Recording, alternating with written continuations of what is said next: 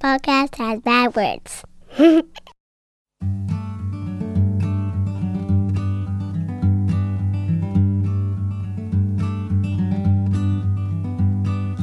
Every little thing you think that you need. Every little thing you think that you need. Every little thing that's just feeding your greed. Oh, I bet that you'd be fine without it. Hello, everybody. Welcome to the Minimalist Podcast, where we discuss what it means to live a meaningful life with less. My name is Joshua Fields Millburn. And I am Ryan Nicodemus, and together we are the Minimalists. Welcome to episode 129. Today, we're going to talk about the details of the science. I brought the wrong notes. Fajiji Gaga. You remember that? Yeah, but I feel bad making fun of her. Oh, no. I think it was all an elaborate prank on her part. Maybe.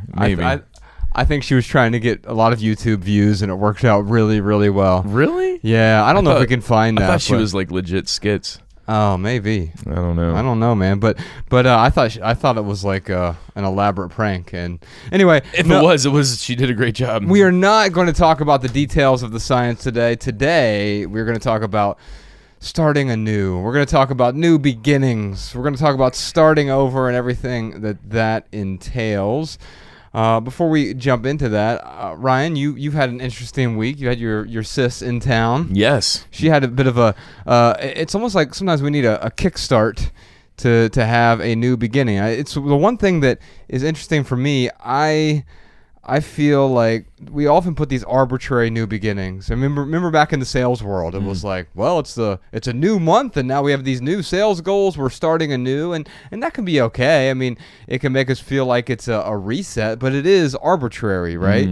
And once we realize that, it becomes a bit of a really small superpower to realize, like, oh, wow, like today is April 24th, and I can just reset today. I don't have to wait until May 1st or June 1st or the first of the year for the New Year's resolution. It's it's time for spring cleaning right now, so to speak. We can do that in our homes. But we can also do it in our own bodies and minds as well. Yeah, absolutely, man. Waking up every day and looking at it as an opportunity to reset. It's funny, man. I have been with my blood sugar being all weird.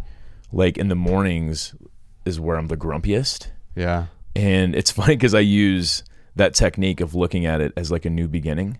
I'm like, here's my chance to take this grumpiness that I have and not project it out of my body. And I can start practicing this every day. And it's working so far. But usually, like, as soon as I get like some coffee in me or especially bulletproof coffee in me, like, I'm totally good to go. You're doing some carbs in the morning too, though, right? Not really. No. I mean, if it's what's been the most helpful for you? Because you've talked about this a little bit on the podcast. For those of you who don't know, Ryan found out that he was pre-diabetic, even though he had a great lifestyle, but it wasn't great enough. And so you've made some changes. What's helped the most? Cutting out rice, potatoes, bread. I don't. Here's what I used to always do, man. I'd go to a restaurant, I'd order something, and it'd come with like delicious potatoes or bread, or they bring the bread to your table before the meal. Yeah. And instead of me saying, "Oh, I don't want that, take it back," because that's not how I am at restaurants. Like it would have to be a really, really terrible meal for me to like send anything back. Mm-hmm. So I'm just like, all right, I'll leave it on the table. But then sure enough, I'm like, oh, I'll just have a bite. I'll just have two bites. And then the next thing you know, I'm like, all right, tomorrow I'm going to stop eating all these carbs. Uh-huh. Today is going to be my last day. And I just had a lot of those days. I did that with ice cream. I did that with bread. And I just want to say too, like, there's nothing wrong with bread, ice cream, or whatever, potatoes or rice. It's a problem for me because I'm just genetically predispositioned to not handle those carbs well, those right. fast burning carbs well. Yeah. So for me, like, cutting that stuff out has really helped. I'm not advocating this for all of our listeners, but that's, well, it's helped me bring my levels down. But I think I talked about this on the podcast. It has helped me see though how sugar masks like this. This symptom of hanger, Hanger, like it totally, and alcohol is the same exact thing. So like once I've taken those fast burning carbs out and drastically reduced my intake of alcohol, like I just noticed like, oh, like there are these symptoms coming up, and it comes through, I think, with hanger. Anyway. Yeah, well, it's fascinating. I think we have a diet question here we'll get to, so maybe we'll pick that back up with the diet question here later in the podcast. But I have a lot of questions and comments about that as well, with respect to my own life, but questions for you that I think will help shed some light for our audience as well. Which, by the way, I just got my blood checked. And Again.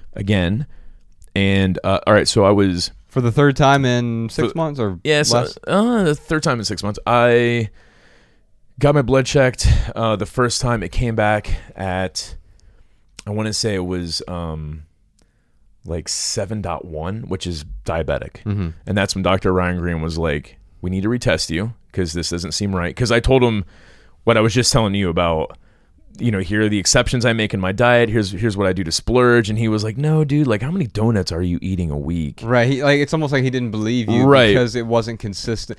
The blood results you had weren't consistent with my diet, with what you said your diet was. Now he also didn't know about the genetic history from your father and grandfather, et cetera. Right. So I got retested. It came back at 6.1 or 6.4, so maybe 6.4, which was basically like on the close to being diabetic. And then I just got it back, and now it's 5.7. and what I'm talking about is my hemoglobin A1C, which is just an indicator of how much sugar you've had in your body. It's an average over the last 90 days, but just from changing my diet over the last month has like taken it down another 0.4 points. So 5.7 on the hemoglobin, scale. I am basically, if I can get down to, so I'm at 5.7. Yeah. If I can get down to 5.69, so if I can get down 1/100th of a percent, then I will be considered non-diabetic. Not even like right now I'm in that range where it's like pre-diabetic, but if I can just get it one more 100th of a way, I will be non-diabetic. And then it's back to the deep fried cupcakes with Ryan Nicodemus. That's right, man. No, it's funny, man, because like when I got that number back, I really did want to go out and start splurging. Like I went out and I was like, oh, I'm gonna like do this, I'm gonna do that, and oh wow, so that's and then all of a sudden I was because here's the thing is like I was making exceptions like the last month and a half when we were on tour. I was making these exceptions with like, all right, I'm gonna have a bite of this, or I'm gonna have another glass of wine instead of just sticking to one glass of wine. And I was kind of doing that to see where my blood would be, and it turns out it has actually gone down. So yes, like all of a sudden I wanted to be like, oh, it's going down, that means I can add more to my diet. But then quickly I was able to reason with myself and be like, dude, like I've built some really good habits. It's very like I don't crave sugar as much. I don't crave the bread as much. And if I do have those cravings, don't get me wrong, but not nearly as often as when I was eating it on a more regular basis. Mm-hmm. So yeah, I was able to quickly kind of turn myself around and be like, all right, dude, like don't undo everything you've done over the last few months. So so getting those test results back prompted a new beginning for you the first time you got the test results back, because you're like, oh, obviously some changes need to happen here, right? Yeah, I mean, my life depended on it. Exactly. And I think also, and I wasn't thinking about this going into the episode, but what's fascinating is you're like, I got this good news back, and now I'm going to go, at least my mindset is, well, I'm going to go celebrate now, right? Yeah. And so a new beginning isn't necessarily a good new beginning. Yeah. You can have a new beginning that's like, I can think back to my mom, she was an alcoholic, and she quit drinking a bunch of times, and honestly, when I was growing up, the times that were most terrifying for me was when she was sober. Because you knew it was just like a matter of time? I knew that if I'm 7 years old, I come home to the house on Warren Street, which we were just back at recently filming the new documentary there, and it's all boarded up now. But I would come home, I'd open the door, and I wouldn't know whether or not she was going to be on the couch passed out with a beer on the floor, or a bottle of wine or something, or if she was going to be sober that day. And every single day it was like I was spinning the roulette wheel, and it just had, it was going to land on black or red that day. And so there were times where it was actually more terrifying because I didn't have I had the uncertainty of, oh no, what's today going to be like? Whereas if she was on, several week-long bender, like at least I knew what to expect. I'd come home and she'd be passed out on the couch. Right. And so in a weird way, like sometimes the new beginnings were her like falling off the wagon again and starting to drink. That was a unfortunate new beginning. But that's not what we want to talk about today. What we want to talk about today is, how do we have the good new beginnings? How do we start anew, because we're in a position where we want to make some changes in our life. So I love that, dude. So the next time I have the urge to, I don't know, eat a cake. I can't remember the last time I've eaten a whole cake. I'm sure I've done it before. But the last time I get an urge to do that, like I've got to ask myself, like, do I want this to be my new beginning? Do I want to start a new beginning right now and start implementing this bad habit back into my life? I love that, dude. That's a really good way of looking at it. How about we dive into some of these voicemails? I dare us. Our first one today, our first voicemail is from Lexi in Cincinnati. So my husband and kids and I are planning on moving to Seattle or Portland in the next year, and we're trying to figure out which stuff would be beneficial to keep versus to sell. And I know you guys are doing a big move, so I wanted to see what your input is on this. We've been trying to get rid of everything that we have that's clutter, but, the big pieces of furniture, what do we do? All right, so I can't tell you what to do specifically, Lexi, but I can tell you what I would do if I were in your situation. First off, congratulations, you're moving. You're moving from one great city, Cincinnati, Ohio, which Ryan and I worked in for many years, and you're moving up to the Pacific Northwest, either Seattle or Portland, and two other just wonderful cities. So congratulations. But there's going to be a total change. They're completely different cities. All three of them are different. I mean, obviously Portland and Seattle are a little bit more similar than Cincinnati, but they are definitely different places. So first, on our website recently, I wrote this essay. It was very, very short, and it was called Questions to Ask Before Purchasing. And so I've got 6 questions here that I often ask myself, either directly or indirectly, before purchasing. The first question is, who am I buying this for? Or if Sean were correcting me, he would say, for whom am I buying this? Because ending a sentence with a preposition is something up with which he will not put. But he's very descriptive or prescriptivist in that way. But who am I buying this for is a question. And I think when we're thinking about holding on to our stuff, we can ask that question, right? Like, who is this actually for? Who am I holding on to this for? Am I just trying to impress other people with this huge DVD collection? Because who is that really impressing? I know, right? That's what impresses me. You come over, you're like, big giant DVD collections. Hey, Josh, you have a huge DVD collection. So who am I buying this for? Or maybe who am I keeping this for? Is this something that who am I trying to impress? Yeah, who am I trying to impress? Now, if it's truly for you, then maybe we move on to the next question. Will this add value to my life? Now, what do I mean by that? I mean, will it serve a purpose or bring you joy? Does it serve a purpose? Is it useful? Is it some sort of tool? Or is it a piece of artwork on the wall that you truly get joy from? Or is it in the way? The average American household has 300,000 items in it. Most of those things get in the way of the things that truly add value to our lives. As a minimalist, the paradox of minimalism is I get far more value from the few items I have than if I were to water them down with 300,000 other items. The third question I ask myself is, can I afford it? Now, if I have to put something on a credit card, then I can't afford it when I'm purchasing something, right? Mm-hmm. What if I don't have the space for it? Well, then I certainly can't afford it, right? Because I have to put it in a storage locker or a basement or somewhere. But can I afford it is a question. Now, maybe here's the question for you, Lexi, and for your family. Can we afford holding on to this? Or would selling that thing actually bring more money that we can do something else with, right? The fourth question that I ask myself is this the best use of this money? So before I buy something, is this the best use of this money? And so if I'm holding on to something, maybe that question is, is this the best use of this resource, of the time and attention necessary to take care of the thing? But also, is this the best item that, in fact, quite often we'll realize, like we have clothes as an easy example for me, because I had way too many clothes when I first started simplifying. That's where I started. And I realized, like, oh, these aren't even the best clothes, meaning they're not my favorite clothes. They're not my favorite thing. So maybe if I reposition that question for holding on to stuff is, are these my favorite things, right?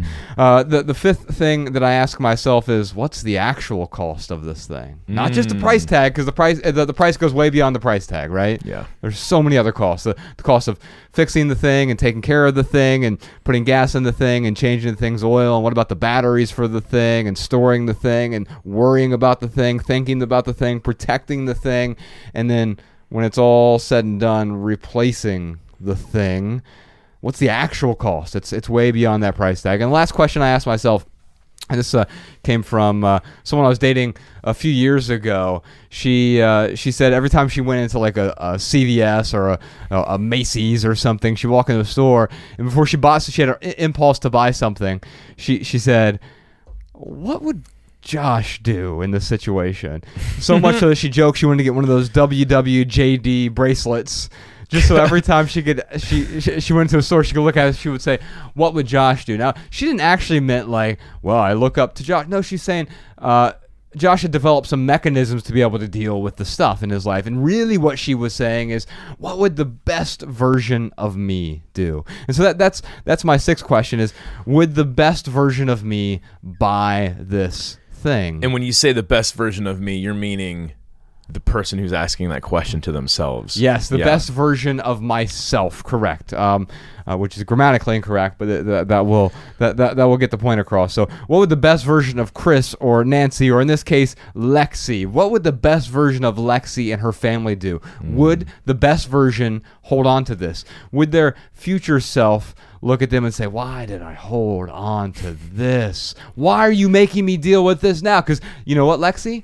Isn't that what you and your family are doing right now with your stuff? You're looking back at your past self and saying, why are you making me deal with this? You're talking to your 23-year-old self, your 25-year-old self, your 30-year-old self and saying, why did you put me in this predicament? Well, now it's time to start anew. Yeah, I think when I heard this question, I thought about what Mariah and I did. And we basically, first off, we went through our stuff like kind of at a surface level and just collected a bunch of things we could donate right off the bat.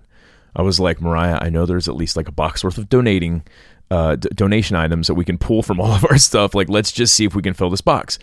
So that's where we started. And then as we were packing, we were filling that box even more. And I know for me, Mariah, we kind of deal with our stuff a little bit differently. What kind of stuff were you putting in that box? Oh, man, old USB cables, shorts I haven't worn in a while. Mariah donated some clothes, a few pairs of shoes, just some stuff that, like for me, I look at it like, have I used it in the last 6 months? Am I going to use it in the next 6 months? And that's my rule. Mariah, I think, she goes by a little bit different of a rule. Maybe it's like 1 year for her. I haven't really asked her what her rule is. Yeah. But I know that she has her own way of kind of letting go of stuff. But yeah, I mean, automatically I'm like, oh, this is a great opportunity for Lexi to have a packing party, and it truly is. Especially if your family's on board with this and they want to support you, like it can actually be a really fun thing. Just kind of packing everything up and pulling stuff out as you need it. And then you said you're going to move in the next year. So maybe you do that packing party, I don't know, 60 days before you move and figure out what you're actually using and then decide what you want to do with the rest. Right. I'll tell you another thing Mariah and I did, which I wish we didn't, is we just brought all of our furniture with us. So the way that Mariah and I got our apartment here in Los Angeles is Josh was so kind to come out here and scout some places for us.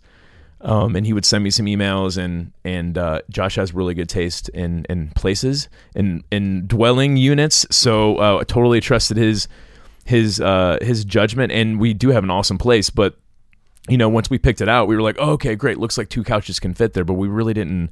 Like, I didn't have you measure the room. I didn't look at the floor plan. Yeah. And we brought both couches in. I was like, this is stupid. Like this doesn't work. It doesn't fit.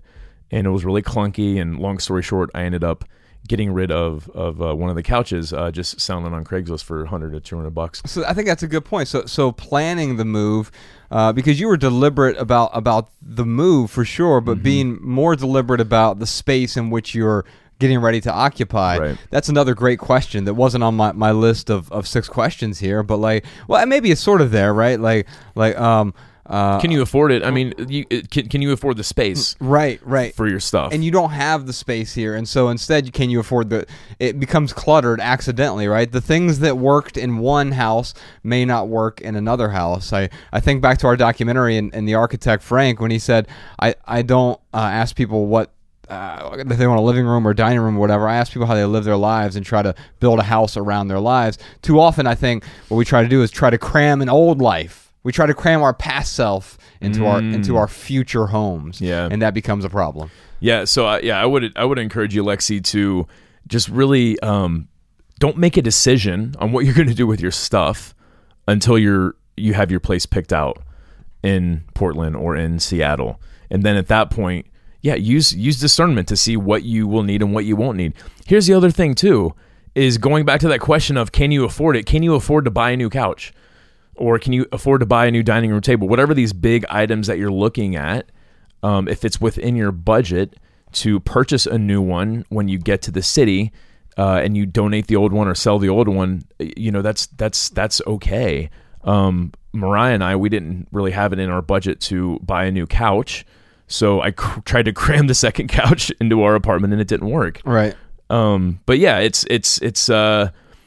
it's going to be perspectival on your part, Lexi, and with your family on what does your family need? What does it really like to do? Like Mariah and I, we really love to have game nights. Having two couches, it was awesome to have two couches for game nights. You know what? We're going to have to find out a different solution. And we have found out a different solution for game nights. We have stools that we can sit on. We've got just some other arrangements in our living room that totally accommodate for our lifestyle. Yeah. So you can still live the same lifestyle when you move to Portland, when you move to Seattle, but you definitely, well, not definitely, but you might not need all the same items that you have in your life right now to continue living the same type of life you want to live. I can tell you with the move recently, Ryan, and I knew this intellectually, but really was able to understand it emotionally or viscerally with this last move, moving to Los Angeles, because we've been minimalists for nearly a decade now. I mean, I kind of started this whole thing back on my own journey back in 2009, and it's 2018 now. Yeah. And so it's approaching a decade at this point,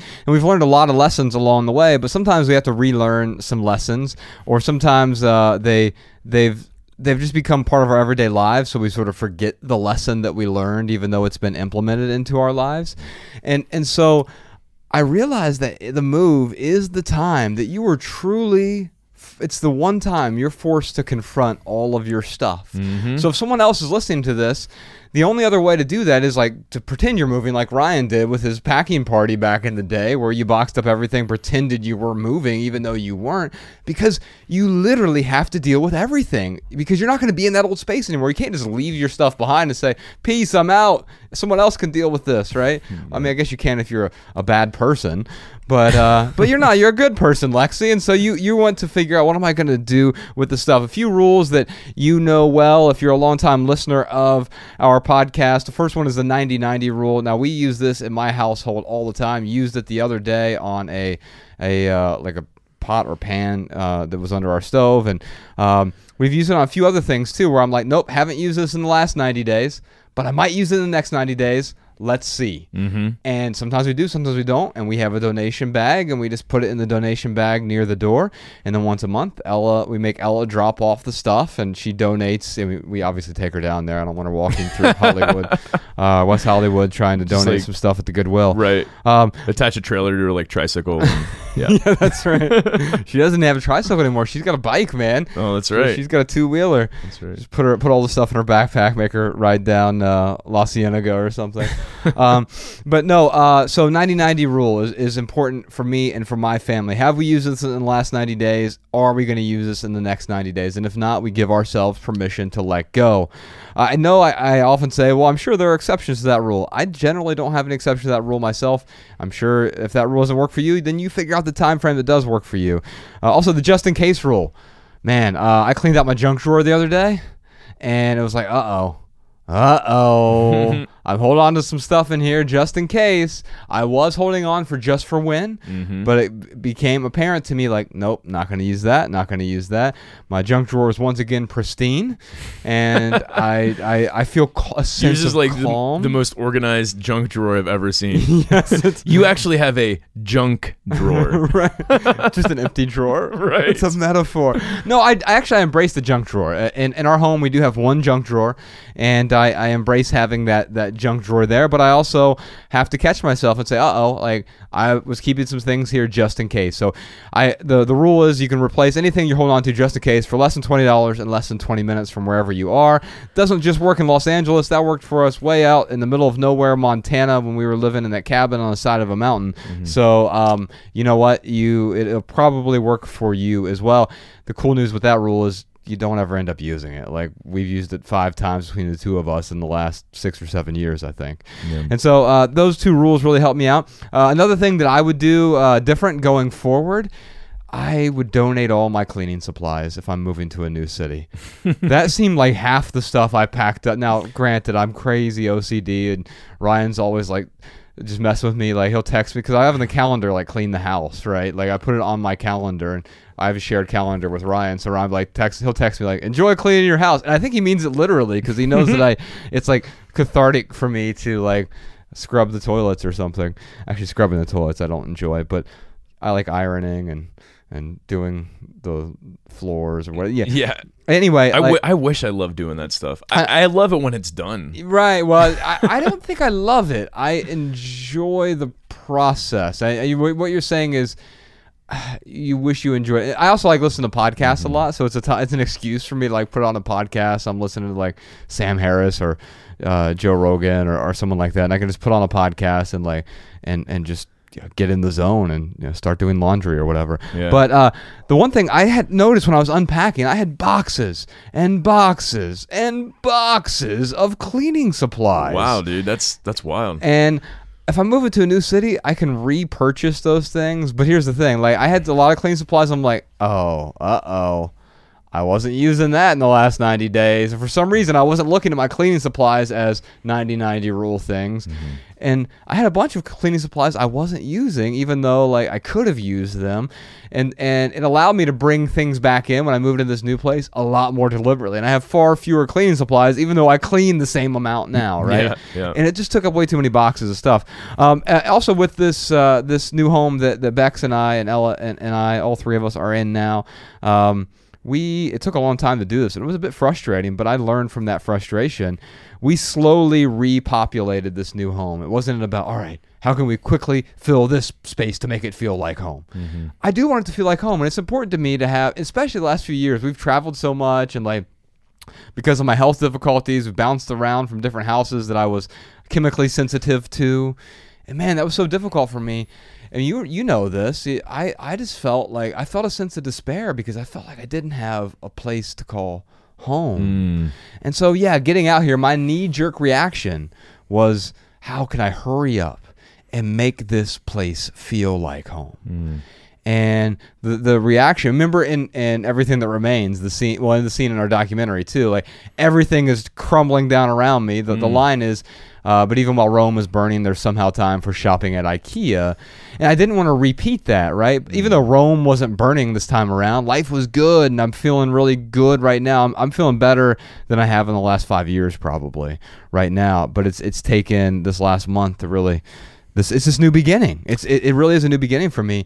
And Ryan, I didn't want to just take that IKEA moment and say, all right, let's go out and hurry up, get everything, and fill this place up so I am complete. Right. I'm not complete because my house is furnished or whatever. And so we very slowly, you can go back and listen to our decorations episode. It was episode 119.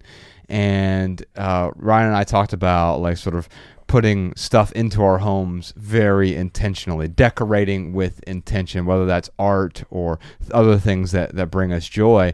But I slowly populated my new home with the new me. And so Lexi, I think what she can do is, what does the new you look like? Yeah. It probably doesn't look like the old you. Yeah. What would happen if you sold everything? Yeah. And you just brought a suitcase each.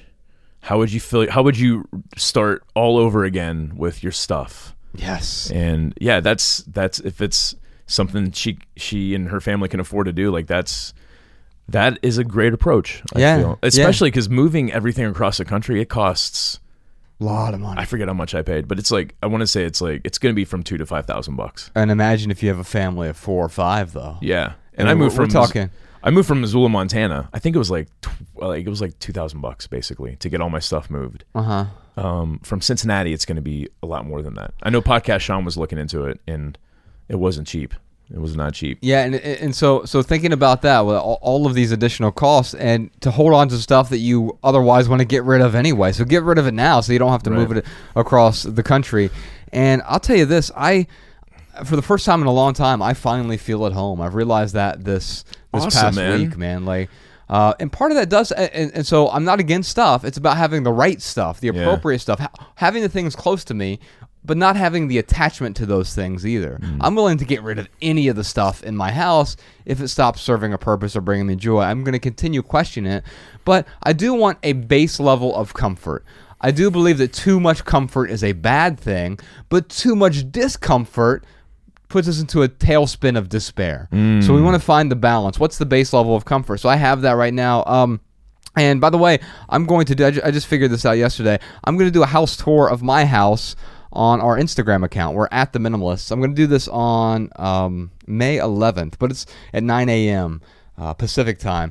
But it is only going to be up there for 24 hours. That's the beautiful thing about the ephemerality of the Instagram Live, is it posts for 24 hours. I'll just do a video, I'll answer some questions, but then it will be gone. So if you want to check that out, you can do so on May 11th. That is at 9 a.m. Pacific time live. If you want to ask me some questions when I'm doing this, we're at The Minimalists on Instagram. And the last thing that I have to say here is one thing that I did that helped me out a lot. I didn't like LA the first time I came out here. Yeah. I didn't like it the second time I came out here. I didn't like it the third time I came out here. But we were here for different media engagements or different things. Mm-hmm. But the problem wasn't LA, it was me, and I hadn't found the right pockets to explore yet and that would feel like home, right? Yeah. And because Los Angeles specifically, but any city you're going to, it's about finding the right pockets. Los Angeles isn't one big city. It's 88 smaller cities, right? Mm-hmm. So whether you're in Venice or West Hollywood or Boyle Heights or Pasadena, you're going to have a different feel. And so what I'm going to encourage you to do before you move to a place, why not go out there for a week or 2 weeks and spend some time with your family there? What neighborhoods resonate with you? Because if you're moving to Dayton, Ohio, you're going to have a different experience if you're in Piqua than if you are in Middletown, or if you're in the Oregon District, downtown Dayton, or if you're in St. Anne's Hill, or if you're in Wright Dunbar. Like, you have these neighborhoods in Dayton that are going to feel different. Mm-hmm. And what is appropriate for someone else may not be appropriate for you. And so figuring out, exploring it, maybe spending some time there and thinking about it, because starting anew also means you want to start from the best position possible. Mm-hmm. I think about runners when they're running a race, you know, in the Olympics or whatever. Like, they don't just start off willy-nilly like, oh, I'm just standing here. No, they're in the position that puts them in the best position to win the race, right? Absolutely. And so that's how, Lexi, you and your family want to start off here. I'd like to give you a couple things here, Lexi. One is that 6 questions that I mentioned. It's on our website. If you go to theminimalists.com/Q, you can find that. We'll also put a link to that in the show notes. But Sean, if you could reach out to Lexi and send her a copy of our book, Everything That Remains. The audiobook version, if she likes our podcast, she'll definitely like the audiobook version of it. Or if you want the book version or the ebook version, we'd be happy to send you one of those as well. A couple things covered in that book. Ryan, when I moved to a smaller apartment, I was downsizing. I wrote about that experience in that book in the 8th chapter. And then in the last chapter of the book, we wrote about our experience of moving out to Montana and then eventually into Missoula in a totally different circumstance and making that a home as well. Talk about a new beginning. Yes. Yeah. We've had so many new beginnings over the last few years. And a new beginning doesn't mean it's the last new beginning. It's just one of many new beginnings. Yeah. I didn't realize. I mean, I get that's why we moved out to Montana. It was to kind of have a new beginning. But I didn't realize how moving to a different city, like how much of a new beginning it was. Because like I literally got to rebuild my friends, the hobbies that I had, the interests that I had. So I think Lexi and her family are going to have an awesome new beginning out in the Pacific Northwest. And yeah, good luck, Lexi. Congrats on the move. That's going to be awesome. Yeah, so maybe a final question to ask yourself here, Lexi, is what does my future self look like? What do I want my future self to look like? And Ryan, you did a whole lot of that exploration when we moved out to Missoula. So we moved to that cabin in 2012 for 4 months, but then in January 2013, we moved out to Missoula, and you were in plays, you were with all these new friends, you were you found new establishments and new habits and new routines, and it became a different life than your life in Dayton. Even though you're the same person, you became a better version of yourself. Yeah. And that was through the experience of the new place. Yeah, it was. Well, I was forced into becoming a new person. And, you know, I could have made the same friends and had the same habits. And I was doing really well in Dayton. I mean, you know, changing those habits. But when you move to a new place, like I have to seek out the bad habits. So for me, it was like, it put me in a situation where like I had to seek out new friends and really be deliberate with the kinds of people I wanted to hang out with. And it was great. I'm really glad we did it. Am I going to seek out good habits or bad habits? Yeah. Is another good question for sure. Yeah. All right, Lexi, I hope you enjoyed that copy of Everything That Remains and those 6 questions. Maybe print it out like I have it printed out here and put it up on your fridge. Ask those questions repeatedly. I think you'll find a lot of value in that. All right, our next question is from Mary in Chicago. I have a question for Joshua. You had mentioned that you lost 80 pounds, and I was wondering if that weight loss had stemmed from an attempt to apply minimalism to different aspects of your life, like dieting. I'd like to just hear more about that weight loss journey from beginning to end. What triggered the weight loss? How much did your lifestyle change? How do you maintain your diet? I'm asking because I've applied minimalism to my once cluttered condo, and now I'd like to apply it to different aspects of my life, like dieting, and I was wondering if that had anything to do with minimalism. So let's maybe not call it minimalism to start, Mary. Let's just call it intentionalism for a moment, right? Because that word minimalism often connotes the thought of just getting rid of possessions. But in our first book, Minimalism: Live a Meaningful Life, we really broke it down beyond the stuff. So living the meaningful life was like, what do you do after the stuff? And I think the beginning of a new beginning for me was regaining control of my health. That, in fact, in the book, that's the first of the 5 values that we talk about. So let's not talk about dieting either. Let's talk about health. That's so much more important and long-lasting and ever-reaching. And what I mean by that is it reaches out. When our health is improved, then it reaches into all the corners of our other corners of our life. My creativity improves. My friendships improve. And I think the opposite is also true. When my health declines, which I experienced a few years ago, it hurt every other area of my life, right? Absolutely.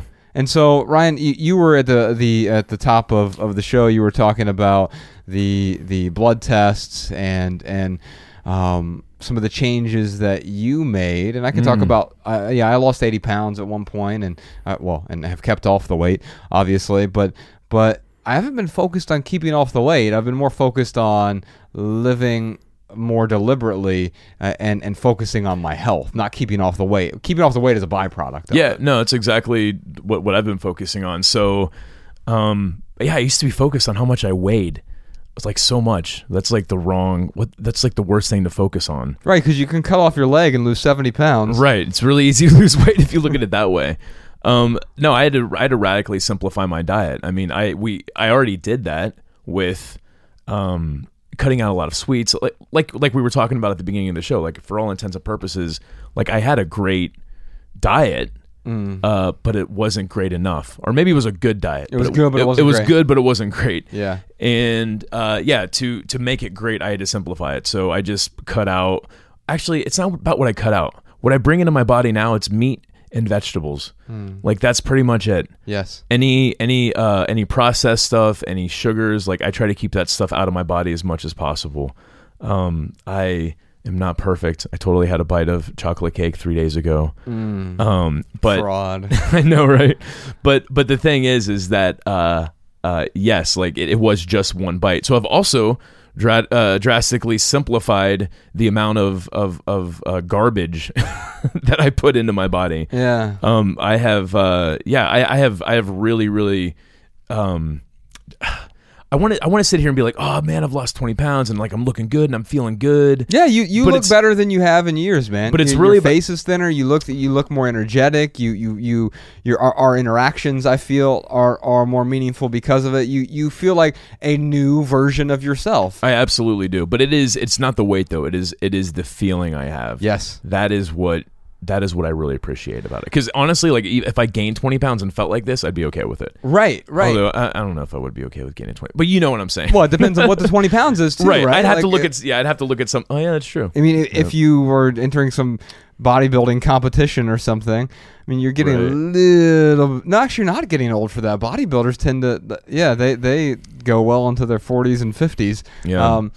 That's not what I'm trying to do, but no. But yes, like, by simplifying your diet, and it's not really about like putting in these strict rules as much as it is like just following a consistent, great meal plan or a nutritional plan.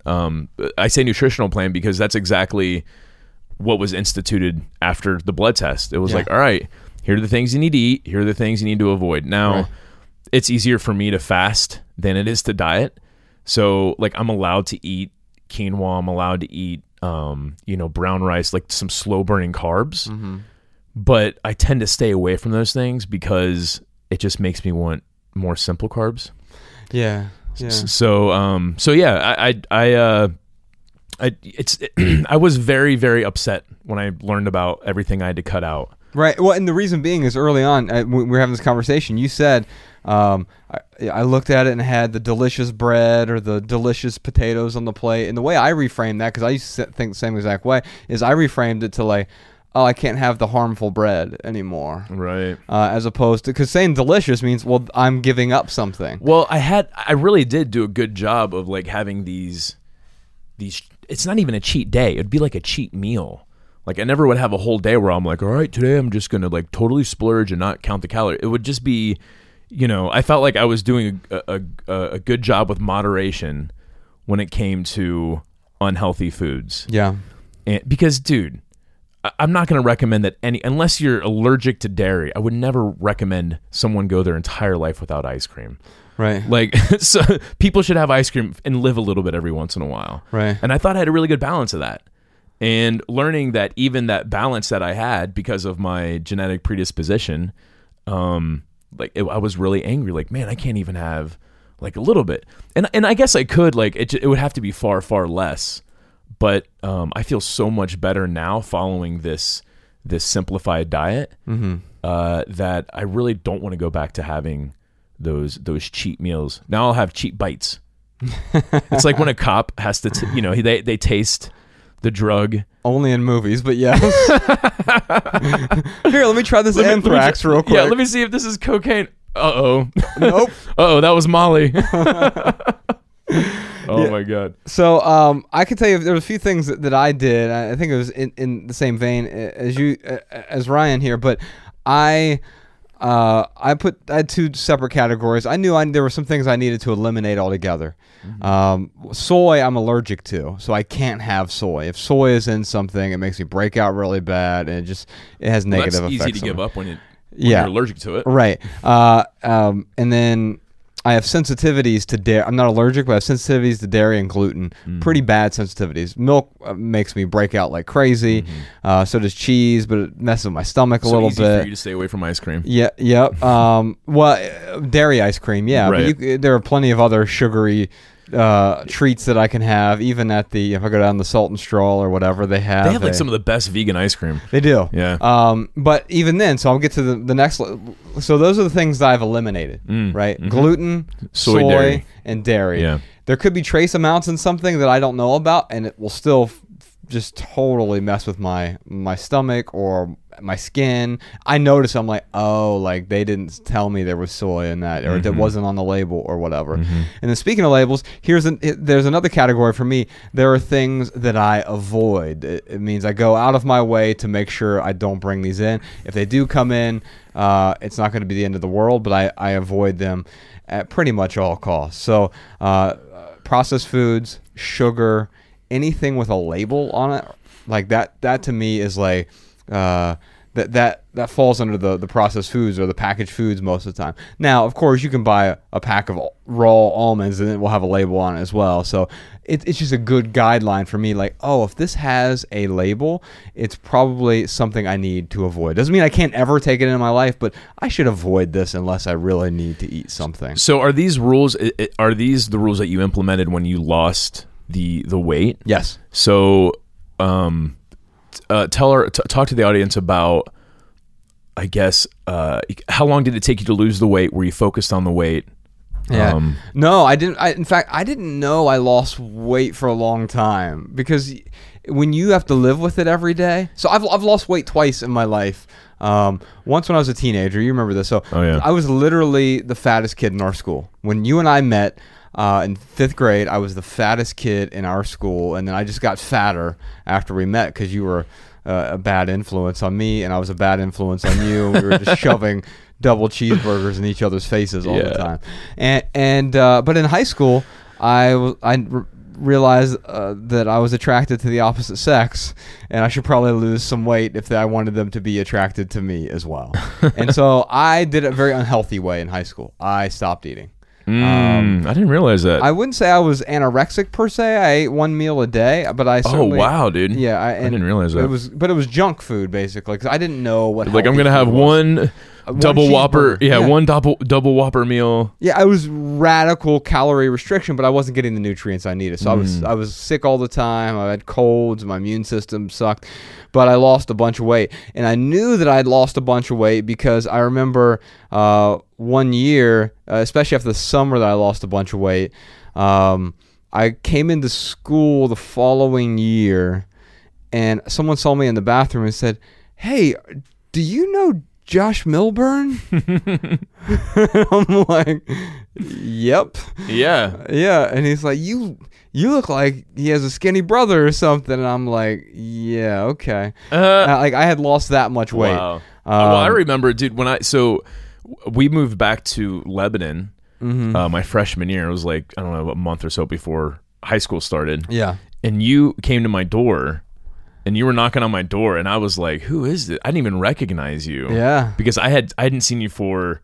Because I had lived in a different city for one school year, and it had been at least like 6-7 months since I had seen you. In fact, because I saw you once when I was living in that different school district, right? And you were just as big, So like I didn't, it never even occurred to me that you were losing weight. But I remember you showing up, and I was like, who the heck is this kid standing outside my door? Yeah, I lost most of that weight from the end of after 8th grade. It finished, so beginning of... right before freshman year started, and then throughout freshman year of high school. But then, of course, I left, and I just gained it all back. Yeah. And by my early to mid-20s, I was 240 pounds again. And I felt like crap, too. And I didn't really understand what was healthful and what was making me feel ill.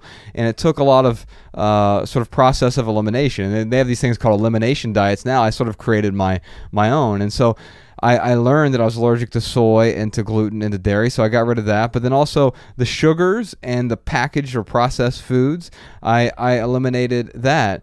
I avoided those things at whenever I could. I mean, to me, and then also the simple carbs. I avoid simple carbs as well. The exception that I make is for white rice, although I've been avoiding white rice recently because I had some higher arsenic levels when I did the heavy metals testing last year. And so...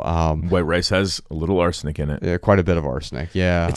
So, like the arsenic in rice, the mercury in fish. Yes. This is all caused by... our damage that we've done to the environment. I know the mercury. I know the mercury is. I don't know about the arsenic. I assume maybe it is. Yeah. But we plant where most of the rice is planted throughout the world is in soil that is filled with arsenic, and thus it leaches in or grows into the rice when it grows. I thought it would just like. We would just build up a tolerance to arsenic from eating such a little bit of arsenic. Turns out it kills you. Also in the movies, Ryan's over there like Cop Ryan is like trying Molly and taking a little bit of arsenic. It's building up tolerances. Is this cocaine? Nope, it's arsenic. I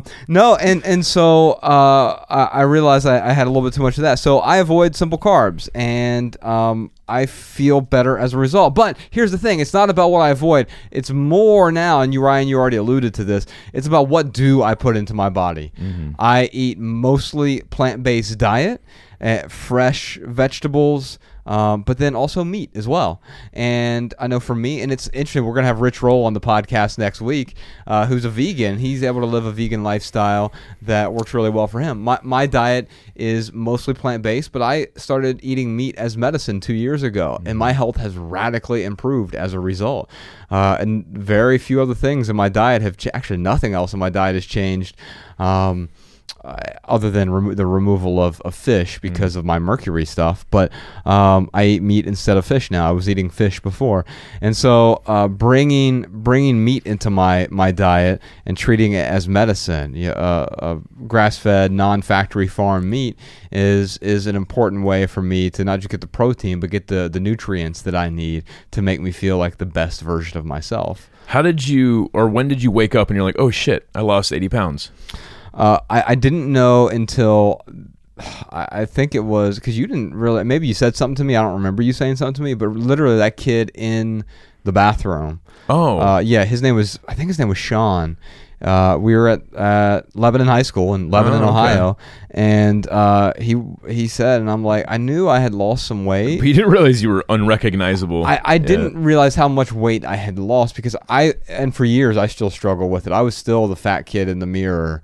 I'm not anymore, but I was for many years, and I think that's partially why I gained it back and didn't realize I was gaining it back. Yeah, because it happens so slowly. Yeah, you don't. You're with yourself every day, so you don't realize when you're losing or when you're gaining necessarily. Right. But if you have the habit set up, then you're setting yourself up for success. So, a few things to talk about here. When we talk about the five values that are in Minimalism, Live a Meaningful Life, Ryan, it's really about turning those values into habits. So health, relationships, passion or creativity, and then growth and contribution. Those are the five, and it's about turning those into good habits. So Sean, here's something pithy for you. I know we're not looking for minimal maxims yet, but the good life is birthed from great habits. And I know... a couple of weeks ago, Ryan, we were talking about habits versus routines. And for me in my own life, the way I define these two things is I used to have a bunch of routines that were decent routines that aided my life. But routines are shoulds. Habits happen because they're musts. So a routine in my life could easily get disrupted by a glowing screen or by another emergency. I put that in quotes. That weren't real emergencies, right? Yeah. Putting a fire out, so to speak, because new emergencies are always around the corner. But I've developed some habits in my life now that won't be interrupted by these so-called emergencies because I won't let them. They're musts. They must happen. In a way, my habits are my daily emergencies. It's an emergency. I must do this. So a few things that I've done recently especially since we're getting back into a routine of daily life outside of touring, and I feel better than I have in a long time because of it. I feel like my creativity is rocketing, is exploding, but also I'm taking my old habits and making them new habits. So talk about new beginnings here, Ryan. Some of my old habits. So every morning I like to write and read and exercise, right? Well, I've turned them into new habits in the way that I determined that, like, let's take that reading and move it to nighttime, right before bed. That'll allow me to read more fiction. It's better to read fiction at night because it puts you in a more dreamlike state, and the reading of fiction allows you to, it aids REM sleep, right? And so I move most of my reading to nighttime now, the hour before bed. And I then just focus first thing in the morning on writing for at least 2 hours, right? Did that this morning. You know, Bex was still in bed, and I got up at around 5:50 and wrote. And then by the time she was awake, it was 2 hours later, and like we had our morning together before a quick morning before before she dropped me off here to record this podcast. So writing, I've made that new, even though it's an old habit. And then I exercised as well this morning. I did my stretch, my physical therapy, but also my 18-minute exercise routine, which we could put a link to that in the show notes as well, Sean. So I exercise for minimum 18 minutes a day. If I exercise more than that, great. Like, we're gonna go to Runyon Canyon later today. More exercise, it's a bonus. But I've already built in that habit. I've made it my morning emergency, right? Yeah, but then I also have some new habits that I'm trying out. And not all of these will stick, right? They might not. And some of these, they might seem like big habits, like the writing for 2 hours. That's a big commitment. Exercising, well, 18 minutes. Everyone has 18 minutes. Come on, right? Sure. But some new habits for me are just 30 seconds. Like, one is every morning I get up, the first thing I'm doing right now is I have a full glass of water with a bunch of Himalayan sea salt in it.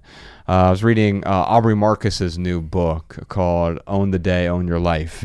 And he talks about doing that first thing in the morning because it helps rehydrate you, especially the Himalayan sea salt. Helps rehydrate more than just taking in the water. So a huge glass of water with a bunch, and it's very salty, like 3 grams of salt if you can tolerate it. That's a lot of salt, right? Think about 3 grams of salt. But I feel hydrated. I feel more awake when I do that, right?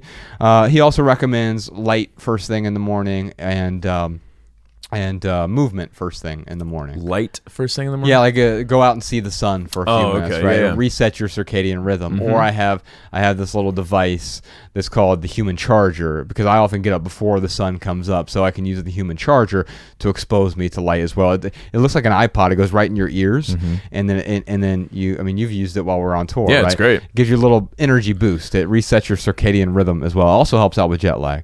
But the other thing that I do is I've been trying out naps, but I also sometimes it's really hard for me to nap, so I've been trying meditation naps. Remember in Everything That Remains, we talked about Colin Wright. He has that 20 minutes of awesome. Yeah. 20 minutes of awesome for him is like just sitting down and doing nothing. Is sort of his form of meditation, just letting the mind wander for 20 minutes. Well, for me, it's a combination of that and and napping. So it's hard for me to nap. So even if I can't nap, this is another thing I got from Aubrey Marcus recently. You just like put your eye mask on, and I put my eye mask on. I put in the Brain FM, which we've talked about on previous podcasts. Yeah. It's an app that syncs with your brain waves. It puts music that is. You can have, there's several different settings. Focus, energized. One is for napping, right? Right. So I put it on nap, and there's another one that's like for sleep. So you put your headphones in, put your eye mask on. Yep. And I just lay down on the bed, and I focus on the breath for at least 20 minutes. I'll actually set an alarm for 45 minutes because if not, sometimes I will just like pass out. I'll accidentally sleep for 7 hours at 1 p.m. and that screws everything up. So I will do that. And it is like a new beginning for my afternoon, 20 minutes. Now, studies show the other thing he talked about in the book was we don't need, we often think like, well, if I can get 8 hours of sleep every night, And yeah, like in a perfect dream world, that's going to work. But we have commitments. We have all these other things. What we're really looking for are 30 to 35 sleep cycles a week. And sometimes that can be aided by naps. In fact, there are studies that show improved mental cognition, so improved cognitive activity, more so with naps than protracted or prolonged sleep, right? Wow. And so if you had a choice to sleep 7.5 hours and then take a half hour nap later, that's going to be better for you than sleeping a full 8 hours. That extra half hour nap later is going to improve your cognition for the afternoon. So awesome. It's a great thing to do. Just set your alarm for 45 minutes. I focus on the breath because here's the thing. Yesterday I did it and I couldn't fall asleep. Mm-hmm. It's okay. I still... I got what was very close to REM sleep. My mind's wandering and the Brain FM is going. I feel like I'm in a dream state. And afterward, I did feel better. What is your Oura ring? What did it say?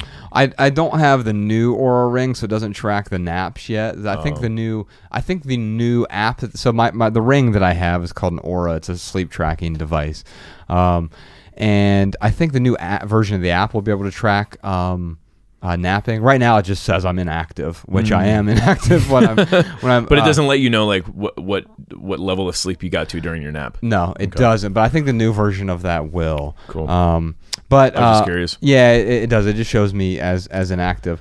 But I can tell you the other nice benefit, I didn't expect this, with the little 20 to 45 minute nap is I have improved sleep at night as well. My nighttime sleep is better. It's like I'm not struggling as much to stay asleep. Awesome. Not every night, but I see a 10% improvement. And so we're talking about making these little 1% pivots, 2% pivots, but over time, you're in a totally different place when I'm just doing these small little victories, the salt water in the morning, the meditation naps. Another habit when Bex and I are in the same city, I make coffee for her in the morning, and we just have a quick conversation. And that gives me fodder for the podcast, but also gets my brain going for the day. It gives me like other things to write down. It gives me creative ideas for the writing that I'm working on for the next day.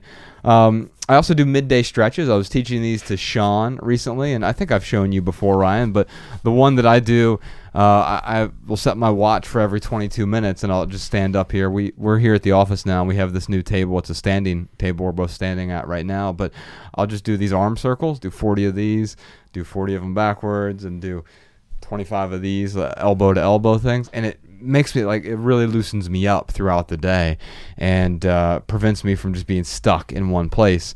I was talking to someone about sitting versus standing. We have Kelly Starrett's book is Sitting is the New Smoking. And that's true, but also, like, if we're just standing like this all day, like you and I are standing up straight, knees locked, very straight, that's just as bad for us as sitting. And so the best position to work at is your next position. Meaning, sometimes you want to sit, sometimes you want to stand. You got Shauna who's leaning right now. You want to put your leg up sometimes like this, or you want to put your leg down, or sometimes I'll grab the mic here.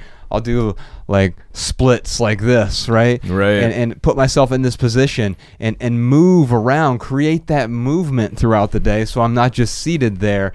It allows me to be a newer version of myself. Yeah, no, if you put your body in any position and leave it there for hours and hours, it's not a good thing. It's bad for you. Yes. Yeah, for sure. So I do the midday stretches. And then one last thing that I do, it's become a new habit for me, and it's working really well so far. It is not a fail-safe, but I just say no thank you to myself. Like if I really want, like, I want to buy a candy bar. I'm really hungry right now. I'll go for the candy bar. Now, if someone else offers it to me, like yesterday, Bex, she had a piece of candy that she offered me and I said, no, thank you. But I do that to myself now as well, because if someone else is offering it to me, it's easier for me to say no thanks. For some reason, it's harder for me to say no thanks to myself. So I will literally say it out loud. I'll say no thank you. That's great. And it's like this trigger for me to just say, I can walk away from this. I'm giving myself permission to walk away. Yeah, man. I know when I start compromising with my diet, that's when it starts to go downhill really quick. Like, there's a gas station next to our place that had this awesome dark chocolate. Like, I mean, it was just, low carbs, tasted really good, like one of my favorites. And then they stopped carrying that percentage. Oh, yeah. And then like the next percentage up was like, you know, just a lot more sugar in there. Yes. And I'm like, oh, you know, I'll just do it this one time. But I'm like, nah, if I do it this one time, I'm going to do it another time. Right. So I will tell myself, no, thank you. Yeah. And walk away from it and, yeah, feel a lot better about it. Yeah, for whatever reason, that saying it out loud really, really helps me. The other thing I'll tell you, Mary, is the thing that has helped me out a lot, instead of running from something, have something to run toward. Like, what are you running to? Don't run from the weight that you currently have if you're trying to lose weight. Run toward a more healthy lifestyle. That's such a good point, man, because it isn't like someone who, let's say, like an obese person, they're so focused on the weight. Yes. How can I lose the weight? How can I lose the weight? And the question is how can I live a better, healthier lifestyle? Yeah. Like, that's the question that we should be asking. Yes. For someone who wants to lose weight. Because, yeah, I mean, just going back to that being the worst way to look at your health. Yeah. Your health is so much more than a number that is displayed by a scale. Yes. Or your body fat percentage. Now, those are indicators. Just like the size of your waist is a good indicator of your health. Mm-hmm. The weight on the scale can be a good indicator of your health, but it's just an indicator. It does not equal health. Yeah, my good friend Josh Wagner, who is, I mean, you would look at him and he's like, I don't know, 40-something years old, looks like he's 30-something. Yeah. He is skinny, looks very healthy. Just, you know, found out that he is type 1 diabetic. And it just goes to show, like, if he was looking at just weight, then he would probably die very soon. Like, he has to look at his blood. He has to look at how he feels, so forth and so on. Yeah, a skinny person could still be unhealthy, right? Yeah, absolutely. And in fact, there's terms for that. We call it skinny fat, right? Yeah. People who are sort of like fat on the inside, health-wise, mm-hmm. but don't display the outward signs of, like you and I displayed outward signs of being unhealthy, right? Mm. But not everyone is going to show that. I think, yeah, he's a great example of that. Someone who looks like a paragon of health, but you know, may not be. Especially when you look inside. I mean, my mom looked healthy. She was a smoker for her whole life. That's what she died from, and she looked healthy until the end, until she started going through chemo and radiation and stuff. She looked like she was healthy and thin, but there was other things going on inside. Mary's last question here was about how much did my lifestyle change? It changed entirely. I mean, because it wasn't just my lifestyle that changed. It was my focus that changed my lifestyle. Because my focus has changed, I started focusing on newer, better habits. I was able to create the good life out of those habits. So I think if you want your lifestyle to change, Mary, it's about what you focus on. You will become what you focus on. I'd love to send you a copy of our book, Minimalism: Live a Meaningful Life. Sean, if you could reach out to her and send her the audio book or the book or the ebook, whichever she would prefer. All right, Ryan, let's we would love to hear what you all have to say. So if you have a comment or a tip about new beginnings or starting over or any of the other stuff that we talked about today, including advice for any of our callers, leave us a voicemail, 406-219-7839. It's my favorite part of the show, because at the end of the show, we air our favorite comments and tips from our listeners. And you can also send a voice memo to podcast@theminimalists.com. If you don't want to call us and you just want to record it right there on your phone, you can send it over to that email address. Ryan, what time is it? It is time for our lightning round, where we answer questions from social media. We are on Twitter and Facebook and Instagram @theminimalists. During our lightning round, this is where Ryan and I each do our best to answer each question with just a short, shareable, less than 140-character response. We also put the text to these minimal maxims in the show notes, so you can copy and share our pithy answers on social media if you'd like. And now you can find all of our quotes in one place, minimalmaxims.com. Our first lightning round question is from Becky. How do you build self-trust to let yourself take the plunge and create a new beginning? Well, so if you've lost some sort of self-trust, I think it's fascinating because we can lose trust in other people, but I really like Becky's question here because man, sometimes we can't even trust ourselves, right? And sometimes ourselves are the hardest person to trust because we know what's going on inside our brain, and our habits and our actions don't align with the person we want to be. So my pithy answer for you, Becky, is apologizing to yourself for your past is an effective way to accept and let go. And what I mean by that is sometimes you just have to say, I'm sorry and I forgive you, before you can move on. And to move on requires a certain amount of acceptance of the past. What is done. And to move on also, you have to be willing to let go of the past. Amen. My pithy answer is starting over requires forgiving yourself and moving forward in a way that aligns with your values and beliefs. And now when I say moving forward, I mean taking massive action, actions that align with your values and beliefs. So Becky, it sounds like she has lost some trust for herself. So maybe her actions have not been in alignment with her values and beliefs. Mm-hmm. Now, Becky, it doesn't mean that you create this whole list of things for yourself to act on tomorrow, but at least pick one thing that you really want to implement into your life. This is how I started gaining trust in myself. It started out with diet, then it moved towards a workout routine and other habits I wanted to incorporate into my life. I didn't do them all at once. I gained trust with myself with my diet. I remember for the longest time I was pescatarian, not because, you know, for any, you know, like virtuous reason. Right. I was pescatarian because when I was eating meat, like I went to Burger King and got Whoppers, like at you associated least meat with Burger King once or twice a month. Yeah. Well, what happened is I would allow myself to go to Five Guys, go to Burger King, and like just eat like crap, and I would make these exceptions. So again, it's easier for me to fast than it is to diet. So creating this rule around being a pescatarian, I wasn't able to go to Burger King and eat a Whopper. Right. Now, when I introduced meat back into my diet, dude, I haven't been to Burger King once since I've introduced meat back into my diet. Because for you, in retrospect, the meat wasn't the problem. It was the source of the meat, the factory farmed, antibiotic-filled meat, but then also what it was paired with. Yeah, the French fries and the bun and the Coke. And it was a recipe for a health disaster. Right, and there's a healthful way to bring meat into your life if that's what works for you. And I'll be interested to talk to Rich Roll next week because he has a helpful way to bring veganism into his life, but he's not he is not this prescriptivist. He's not part of the vegan mafia who wants to convert everyone at gunpoint, so to speak.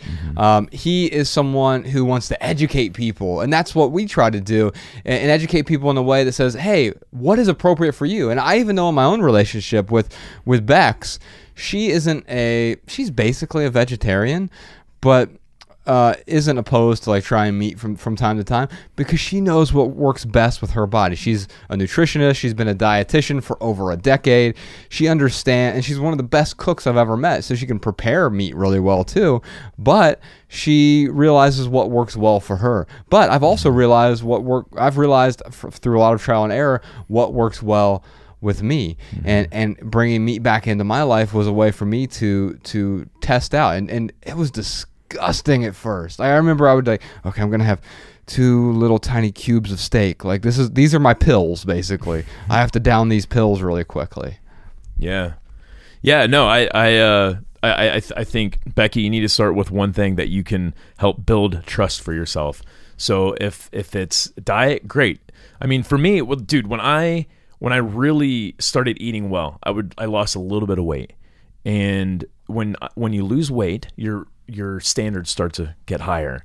So it's like, you know, I lose 5 or 10 pounds and I look in the mirror like, oh wow, like I can tell I've lost a little bit of weight, but then I just realize where I need to lose weight everywhere else. Yeah. And it led to this thought process where I'm like, all right, dude, like I really do need to start working out. And I've been able to build this good habit with eating. Maybe I can build this good habit with working out. And dude, it has taken me, it took me years. 2 or 3 years to get into a good diet and a good workout routine. I don't think it needs to take everyone that long. No. But for me, it wasn't until 5 years ago when I really felt, or 4 years ago, I felt confident in my habits when it came to diet and exercise. Yeah. And what I'll say is every time anyone who looks in the mirror and they say, I want to put this habit, I want to incorporate this habit into my life. And then they take these little steps, these little 1%, 2%, pivots every single day. And next thing they know, oh my goodness, like I've been able to put this habit into my life. Like just one habit is going to give you enough confidence to trust yourself to move on to the next habit. Yeah. And it's daunting to think, I'm going to try to change everything overnight. Right. And so that's why people just throw their hands up and never start. Right. And for me, that's why I talked briefly. Well, and it's impossible to do that. Right. Like it's, trying to change everything overnight. That is... it's impossible. So there is a timeline between overnight and 3 years that will take you to change habits. Yeah, and so because changing everything is possible overnight, people throw their hands up and they say, changing is impossible. Right. No, the change isn't impossible. It's incremental. Yeah. Ooh, that's pithy. That's good, man. Change isn't impossible. It's incremental. All right, Leo writes in, when you're moving to a new career, there's always fear of losing all the things you gained from the past career. Yeah, that's something we definitely had to face, right? Totally. How do you tell yourself that it's okay to not be in your comfort zone? Well, so let me just answer that with a pithy answer real quick, and then actually I've got a couple here because he kind of asked two questions, right? Or had a statement and then a question.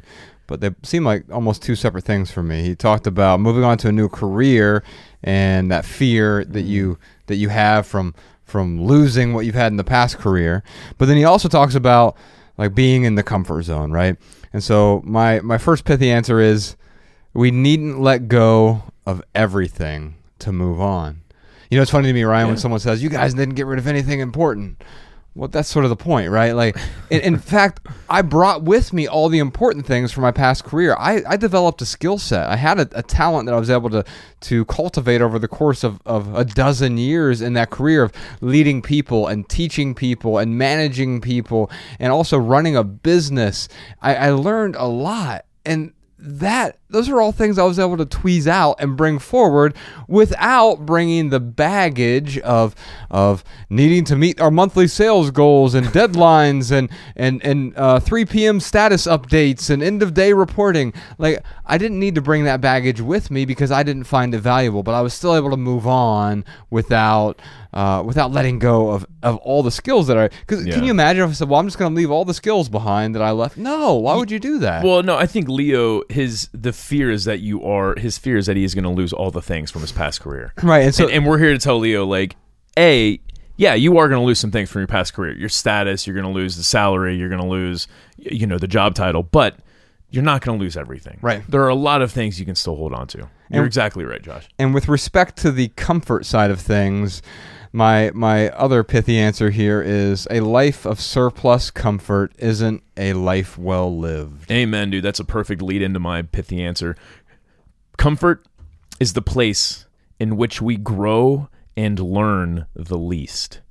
So comfort, what that does is it makes, well, at least for me, it makes me very complacent. And it's not necessarily a bad thing. But I'm at a point in my life where I do want to grow. I do want to learn more. I love how our message has evolved over the last 8 years. I look forward to it evolving over the next 8 years. Yeah. And it hasn't. Can you imagine if we were in the same place we were 8 years ago and just tried to keep saying the same thing? Like no, we learn from what we've learned. Right. Ooh, Sean. Yeah. That's a good pithy one too, but yeah, no, I think that Leo he can't afford to not be comfortable. So, or I'm sorry, he can't afford to be comfortable. Yeah, that's what I was looking for. Yes, he's at a point right now where he's unhappy, but he's scared to lose everything. To lose everything he's built up. Well, A, Leo, you're not going to lose everything, and B, putting yourself in that discomfort zone is where you're gonna grow and learn the most. It makes me think about that's with anything with life, even working out. Like that's the whole process of the muscle rebuilding. You put your muscle in this, you're tearing small fibers, you're making yourself uncomfortable. Yeah, and that's so your body can build muscle on on top of that muscle that you've damaged. And you're understanding why you're making yourself uncomfortable, because the pain that you get, let's say you've worked out really, really hard and you're super sore the next day, Ryan, mm-hmm. or 2 days later, or however long it takes. If you're really, really sore, you know why that discomfort is there, right. and you feel good about it. Mm-hmm. Now, if you woke up one day and you hadn't worked out and you felt that pain, that's a whole different story. You're going to the doctor saying, "Oh my God, you wouldn't believe this terrible pain." There's a difference between pain and discomfort for sure. Well, yeah, and So know why you're making yourself uncomfortable mm-hmm. is a good reason to do it. And so I think about that Jim Rohn quote, who said, he said that life begins at the edge of your comfort zone. I love it. And it's so true. And I think the edge part is the important part there. We were talking about this earlier in the show, Ryan. If you go too far beyond the edge of your comfort zone, you're going to feel immense pain. It's going to be terrible. You're going to recoil and you're going to search for surplus comfort. Mm-hmm. But if you live there on the edge of your comfort zone, that is where you're going to grow. That's where you're going to learn. That's where you're going to become a new version of yourself. Absolutely, man. I've got this essay by Seth. It's called "Uncertainty is Not the Same Thing as Risk."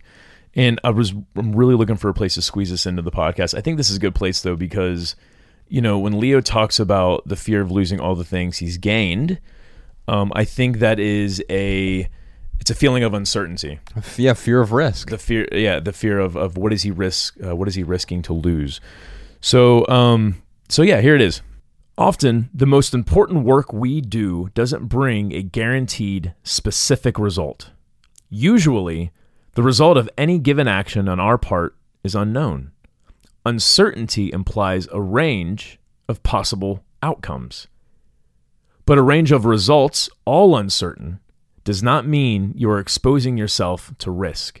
It merely means you're exposing yourself to an outcome you didn't have a chance to fall in love with in advance. A simple example.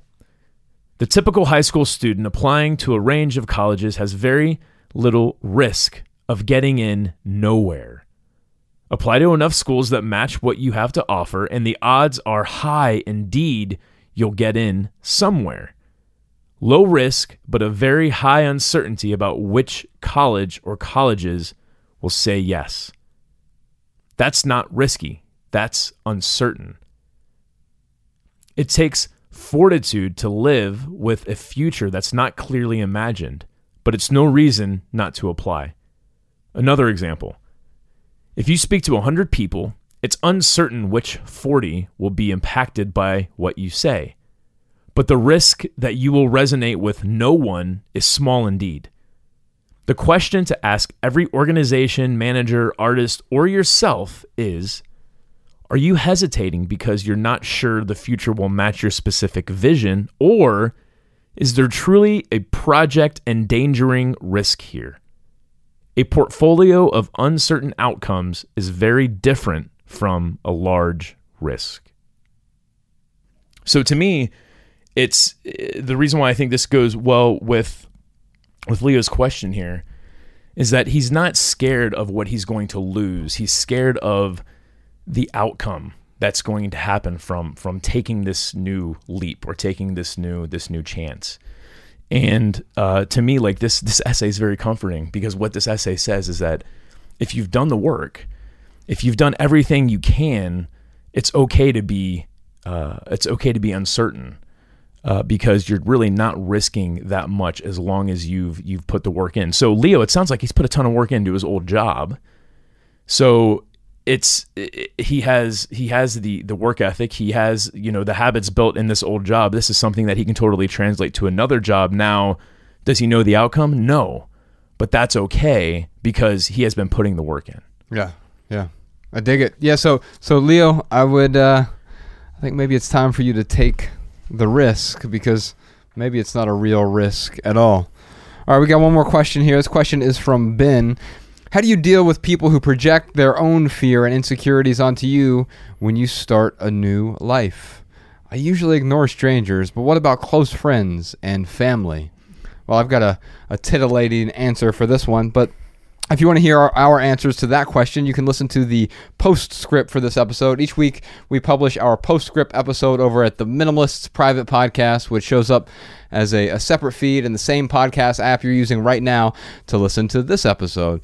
The Minimalist Private Podcast is just for supporters of this podcast. That's why it's private, right? So if you want to support our show and keep this podcast 100% advertisement-free, because advertisements suck, then head on over to theminimalists.com/support. In addition to our weekly postscript episodes, the Minimalist Private Podcast also includes other exclusives like our special Ask the Minimalists Anything episodes, plus unreleased recordings of all of our live events. We just put out the DC event this week. I'm looking forward to listening to that one because, well, it's the one event that I wasn't at. It was I was crazy sick with hand, foot, and mouth disease.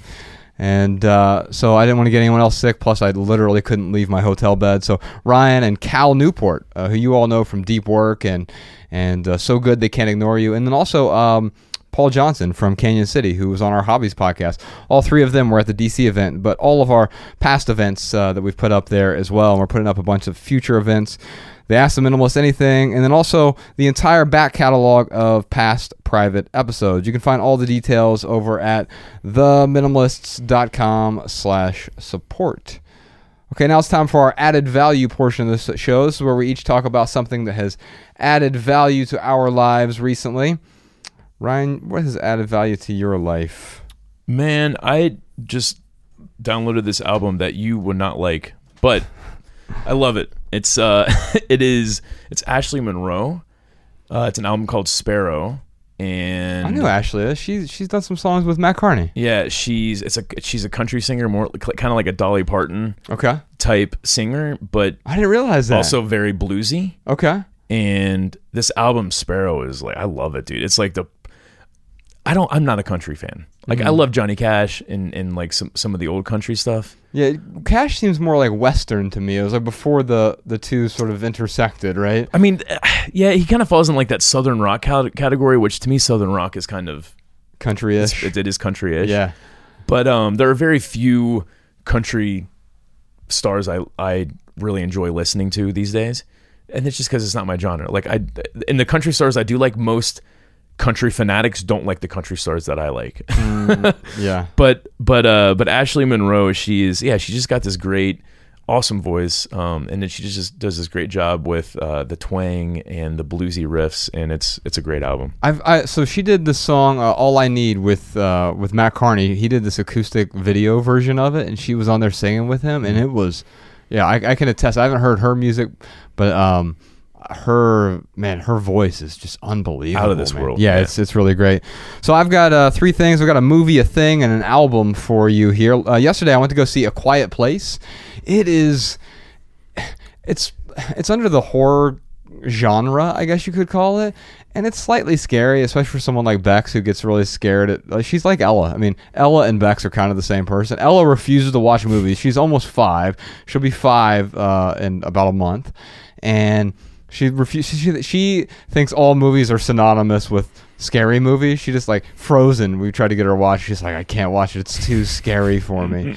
But Bex is, she gets scared easily at movies. But there are parts that are certainly scary, and they're meant to be scary. But it's not like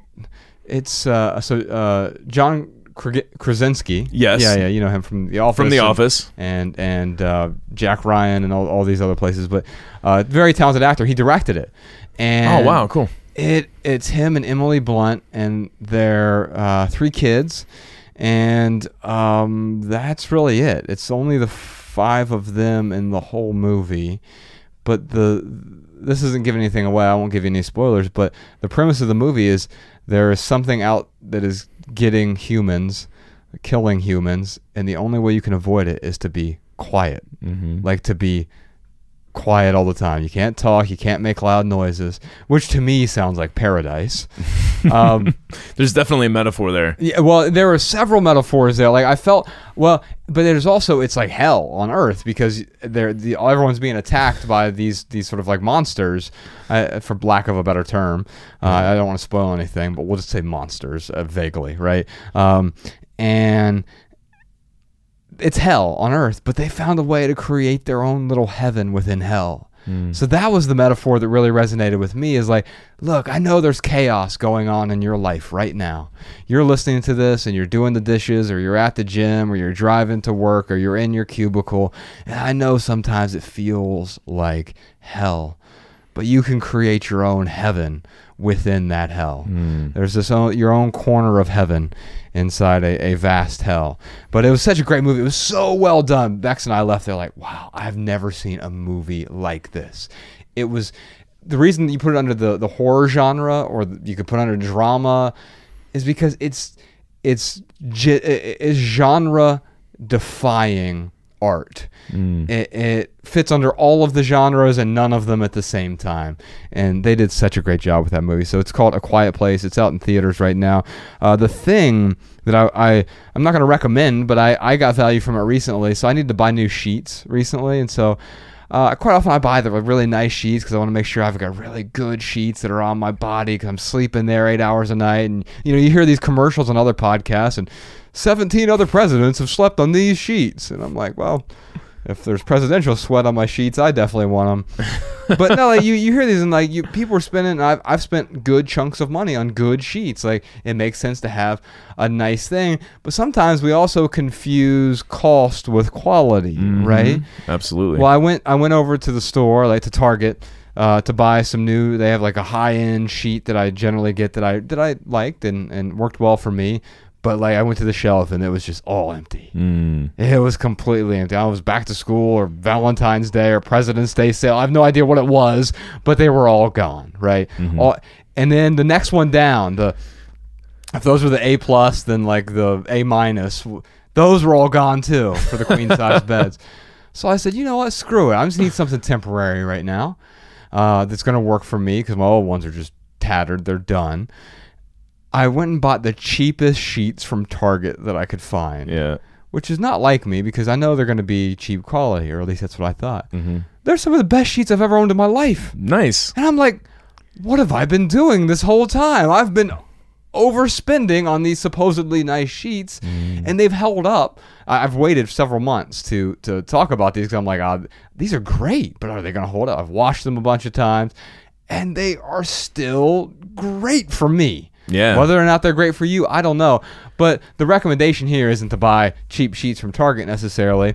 It's that, hey, maybe the thing I think I'm splurging on, I don't actually have to. Maybe I'll get equivalent or even more value from not splurging. Yeah, dude, you taught me to look at reviews before I buy stuff. Yeah. And that has saved me quite a bit of money, a lot. Because it's like, yeah, you see option, A+. Right. And that is, the best option because of all these features and, whatever. And then I look at the reviews and it's like, 3.5 stars for this product. And then I look at the, the substitute that's, costs half as much, and it's got a 4.5 star review. Yeah. And you're like, wait a minute. Like you realize really quickly, there's sometimes a correlation between price and the value you get. But not necessarily. And so, yeah, check the reviews, but also check what is appropriate for you, because my sheets may not be appropriate for you. Or my sheets wouldn't be appropriate for Ryan. He has a king-size bed, and I have a queen-size bed, and so it really wouldn't work out there, right? So, all right. Oh, one last thing. Because you're using these new sheets now, if you want a great sort of bedroom album to listen to, I swear to you, this is like the best love-making music I have ever listened to. Yeah. Artist named Black came out with an album last year, but it's spelled with a 6, so 6 LACK. Are you familiar with him? No. He's from Atlanta. He's like a R&B guy, but sort of like the new R&B. He has an album called Free Black, and it is like the best bedroom time music. Nice. Like, you just like it makes me like, and I listen to all kinds of like other like romantic music in the bedroom. I'll put Sade on or Nina Simone, but like I was listening to this and it was like, and Bex was too. She's like, "Oh my God, this is a good album." And so yeah, you can check that out. We'll put a link to all of those in the show notes if you're looking for those as well. Where are my notes, Ryan? All right, yeah, it's time for Right Here, Right Now. We got a lot going on in the lives of the minimalists, so let's try to dive into a few of these things. Speaking of my partner Rebecca, and speaking of new beginnings, next month, so just right around the corner, about a week, she is starting her next class, the 23-day priorities reset in May. So it's a 23-day class, a daily video, some coaching, one-on-one coaching sessions with her, but then also some weekly live streams as well, plus a whole bunch of other course material. She's been a dietitian and a nutritionist for over a decade, and worked at a university for the last decade as well, and helping people, working them through setting up new beginnings on their diet, exercise, and life habits in general. So if you need some help, she has only 30 seats in that class, so it will likely sell out. I know the other ones have as well, but if you're interested in that, you can find that over at her website. It's minimalwellness.com. Also, we have a video version of the podcast coming soon. I think that's where Ryan's wearing makeup right now. But you can find that. You can subscribe to it as well over at youtube.com/theminimalists. As soon as we have enough Patreon supporters, we're going to inject a video version of the podcast, so you'll be able to see this. We'll also do other video creations with that as well. Next, we've got Rich Roll on the podcast. The following week, TK Coleman. We're going to talk about Rich Roll. We're going to talk about food and nutrition. And then with TK Coleman, we're going to talk about schooling and education and careers. And, I already mentioned this, but just I've got on the list here. I'm going to do an Instagram live tour of my house now that I'm feeling settled in and good. It's not complete or perfect, but my life will never be complete or perfect. So I think now is a good time as ever to do this. May 11th, 9 a.m. Pacific time. The video will be up for only 24 hours on Instagram. We're at The Minimalists on Instagram. And have you checked out our side project recently? It's called Minimalism Life. You can find that over at minimalism.life. I've got a new essay going up there next month called Consumerism is the Original Virtue Signaling. There's a lot of talk about virtue signaling these days, but I think we've been virtue signaling, or maybe value signaling, with a lot of the shiny objects that we purchase, trying to show off and impress other people. So I've got a longer essay over there, but there's a bunch of other writings, photos. You can follow on Instagram as well. It's just at Minimalism Life. A lot of beautiful photos there, curated by our friend Carl and Alberto, and we contribute to that as well. But you can find the website, just www.minimalism.life. We're also working on a new documentary. So Ryan, we filmed a talk in a warehouse back in February. The talk we've given the last year in 50 different cities. Finally captured that on video so that we could build the next documentary around that. Earlier this month, we were back in Dayton, Ohio, and going through sort of childhood memories, childhood homes. We were in an abandoned mall where we got to talk about consumerism. And drive around a bit. We got some B-roll for that. We're headed out to Joshua Tree next weekend to do some interviews and some additional B-roll footage as well. Looking forward to sharing this documentary with you. We don't have a release date yet, but hopefully we'll have it wrapped up and be able to edit it this summer. And who knows, maybe we'll have it out and released to the world by the end of the year. It's called The Minimalists: Less Is Now. And you can get details and updates about that on our website if you're on our email list over at theminimalists.com. A bunch of new writings over at the website right now as well. There's an essay called Who Is This For? There's another essay that's coming out this weekend called Too Weak to Say I'm Sorry. And the 6 questions I mentioned earlier, plus a bunch of other new writings that we've been working on. If you want those to show up right there in your email inbox, along with any of the show notes that we always talk about, you can just go to theminimalists.com, enter your email address at the top. We'll send you any new writings, any new updates about the new documentary, and also any new show notes for the podcast that we release. And that's all I got right now, Ryan. You got anything else for us? Finally, here are some voicemail comments and tips from our listeners. Hi, it's Chris from Barrie, Ontario, Canada. And my comment is, if you guys are looking for a good news source that's unbiased, that isn't very full of clutter and garbage and junk, I would recommend a podcast called The World Next Week by the Council on Foreign Relations. And it's a very non-biased, great source of just information on what's going on in the world. And I just think it's a great resource, and it's very unbiased. And anyways, I just wanted to leave that little tidbit behind. Hi, my name is Helen. I'm from Vista, California. And I wanted to respond to something I heard today about medals and trophies. I'm a runner, and I had collected 30 years of all kinds of medals and recently just got rid of all of them. I did donate to Medals to Metal. That was one of the resources that was given today. But I also found that teachers were very interested in them, trophies as well, because they like to give them out to kids, not necessarily for them to take home, just as a, like, great job staying on task, keep this on your desk for a while, kind of rotating through the classroom. So my teachers that I knew took a ton of them, and I made several more into Christmas tree ornaments because I do still have some of those. And then a tip that I heard from somebody else for future is when I get a medal at another race, I'm going to take a picture of it and take a picture of myself with the medal, and then I'm going to give it away to somebody else. There's always families there cheering on, moms or dads, so maybe a kid who would enjoy it, so they don't accumulate anymore for me. Hi guys, Josh here from Pasco, Washington. Really enjoy your show. Here's a quick tip for students to prevent student debt. Leverage CLEP exams, that's C-L-E-P, from College Board to fill prereqs and save time and money. You should start by looking up your institution's CLEP policy in the credit transfer section. Then go to the College Board website to buy CLEP exams your school will accept and find a testing center. Many public libraries and even YouTube offer free study materials for the various tests. As well, if you're active duty military, you're most likely eligible for free testing through Dante's funding. All right, y'all, that's it for this episode. If you have a question for The Minimalists, give us a call, 406-219-7839. You can also email a voice memo to podcast@theminimalists.com. And if you leave here with just one message, we hope it's this. Love people and use things, because the opposite never works. Thanks for listening, y'all. We'll see you next time.